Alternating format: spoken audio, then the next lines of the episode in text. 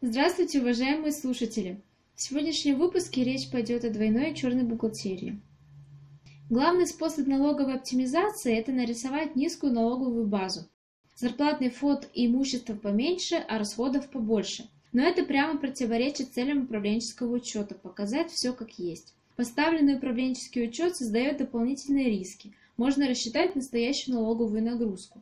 Но означает ли, что попадание точных данных фискалам неизбежно повлечет до начисления налогов? Давайте разбираться. В общем и целом, суды не признают данные черной бухгалтерии самостоятельным источником для расчета налоговых обязательств, но положительный для налогоплательщиков исход не должен создавать ложных иллюзий.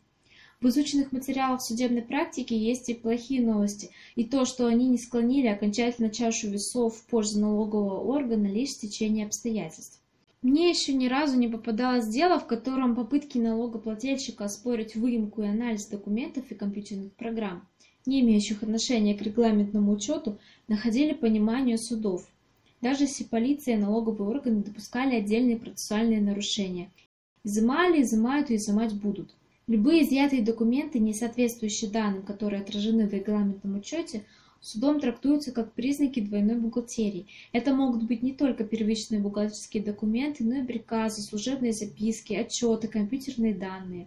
И при наличии признаков двойной бухгалтерии судами однозначно делается вывод о ведении учета с нарушением установленного порядка, что является основанием для применения налоговым органом расчетного метода.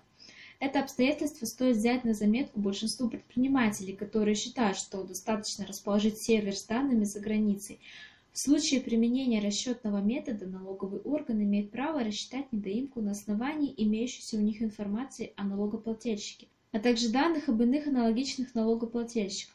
И чаще всего расчет на основании собственных реальных данных экономически более выгоден налогоплательщику. Вывод таков. Сервер с управленческой базой за границей не является защитой от налоговых рисков. Крайне необходимо сделать аудит учетных процессов и документооборота в компании. Структурируйте бизнес правильно. Всего вам доброго. До свидания.